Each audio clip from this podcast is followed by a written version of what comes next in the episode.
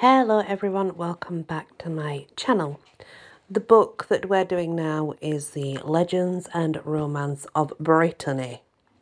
Brittany. It's different, okay? Very old number of stories, a fair few number of stories. I do think it includes King Arthur at some point as well.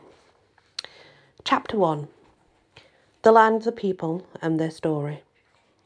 The romantic region which we are about to traverse in search of the treasures of legend was in ancient times known as Armorica, a Latinized form of the Celtic name Amur, on the sea.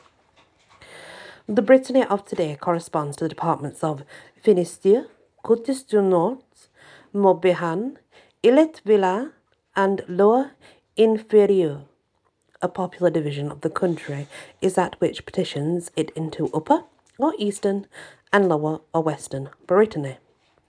And these tracts together have an area of some 13.130 square miles.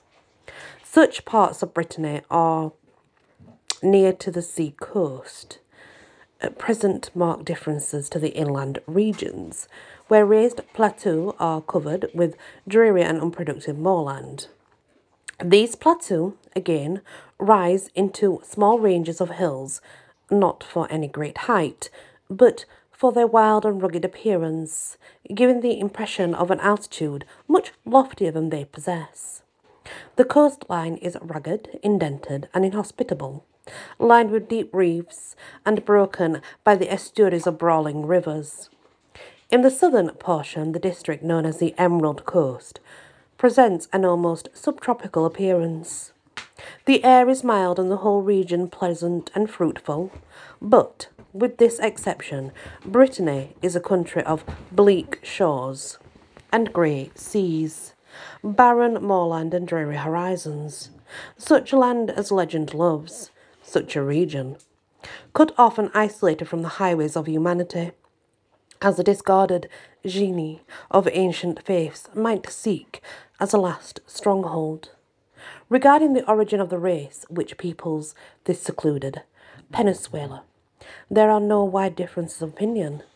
If we take the word Celt as describing any branch of many divergent races which come under the influence of a particular type of culture, the true originators of which were absorbed among the folk they governed and instructed before the historic era, then the Bretons are Celts indeed, speaking the tongue known as Celtic, for want of more specific name, exhibiting marked signs of the possession of Celtic customs, and having those racial characteristics which the science of anthropology until recently laid down as certain indications of Celtic relationship, the short round skull, swarthy complexion, the blue or grey eyes. It is to be borne in mind, however, that the title Celtic is shared by the Bretons, with the fair or rufous Highlander of the Scotland, the dark Welshman, and the long-headed Irishman. But the Bretons exhibit such special characteristics that would warrant the new anthropology in labelling them the descendants of that Alpine race which existed in Central Europe in um, the Neolithic times, and which perhaps possessed distant Mongoloid affinities. This people spread into nearly all parts of Europe, and later in some regions acquired Celtic speech and custom from a Celtic aristocracy. It is remarkable how completely this Celtic leaven, the true history of which is lost in the depths of prehistoric darkness, succeeded in impressing not only its language, but its culture and spirit upon the various peoples with whom it came into contact.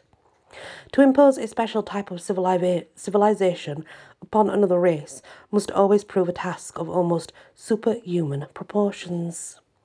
To compel the use of an alien tongue by the conquered folk necessitates racial tact as well as strength of purpose.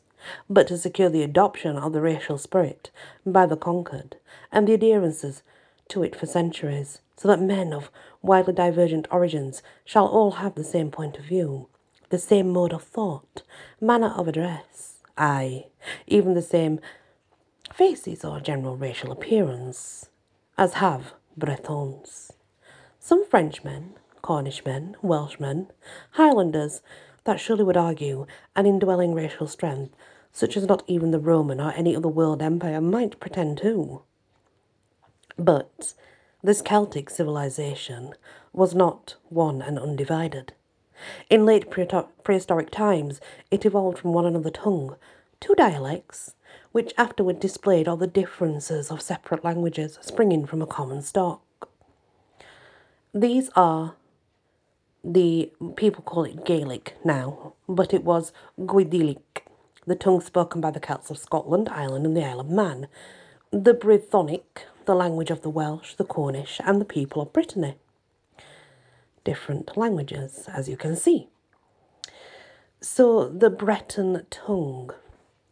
The Brythonic, the Brythonic tongue of Brittany is undoubtedly the language of those Celtic immigrants who fled from Britain to the Greater and it says greater to Britain, but it means they fled from uh, Brittany, Britain to Great Britain. That's what it actually means. The less to escape the rule of the Saxon invaders, and who gave the name of the country which they had left to the Armorica in which they settled. In the earlier stages of development, it's difficult to distinguish Breton from Welsh. From the ninth to the 11th centuries, the Breton language is described as Old Breton. Middle Breton flourish, flourish, flourished, can't speak, from the 11th to the 20th centuries, since when modern Breton has been in use. These stages indicate changes in the language, more or less profound, due chiefly to admixture with the French.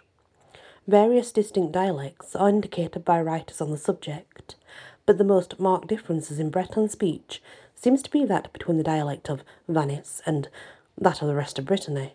Such differences do not appear to be older than the 16th century. The ancient Armoricans. The written history of Brittany opens with the account of Julius Caesar. At the period 57 BC, Armorica was, was inhabited by five principal tribes the Namnetes, the Veneti, the Ossismi, the Curiosolitae, and the Redones. These offered a desperate resistance to Roman encroachment, but were subdued, and in some cases their people were sold wholesale into slavery. In 56 BC, the Veneti threw off the yoke and retained two of Caesar's officers as hostages. Caesar advanced upon Brittany in person, but found that they could make no headway while he was opposed by the powerful fleet of the flat-bottomed boats, like floating castles which the Veneti were so skilful in manoeuvring. Ships were hastily constructed upon the waters of Loire, and a desperate naval engagement ensued, probably in the Gulf of Morbihan, which resulted in the decisive defeat of the Veneti. The Romans resorting to the stratagem of cutting down the enemy's rigging with sickles bound upon long poles. The members of the Senate of the conquered people were put to death as a punishment for their defection, and thousands of the tribesmen went to swell the slave markets of Europe. Between AD 450 and 500, when the Roman power and population were dwindling, many vessels brought fugitives from Britain to Armorica. Not America, guys, Armorica. It's different, okay? These people fleeing from the conquering barbarians, Saxons, Picts, and Scots, sought as asylum a land where the kindred race had not yet been disturbed by invasion, says Thierry in his Norman conquest, with the consent of the ancient, ancient inhabitants who acknowledged them as brethren of the same origin. The new settlers distributed themselves over the whole northern coast, as far as the little river Coissuron and southward as far as the territory of the city of Veneti, now called Venice. In this extent of country or country, they founded a sort of separate state, comprising all the small places near the coast, but not including within its limits the great towns of Venice, Nantes, and Rennes. The increase of the population of this western corner of the country and the great number of people of the Celtic race and language thus assembled within narrow space, preserved it from the eruption of the Roman tongue, which, under forms more or less corrupted, was gradually becoming prevalent in every other part of Gaul. The name of Brittany was attached to these coasts, and the names of various indigenous tribes disappeared, while the island, which had borne this name for so many ages, now lost it, and taking the name of its conquerors, began to be called the land of the Saxons and Angles, or in one word, it was called England. So, that is the start of understanding where these stories come from and how old they are going to be. And yeah, it's history on sort of England becoming England. and the next time we will move on to Samson and what he did, let's say. Thank you for listening and many blessings.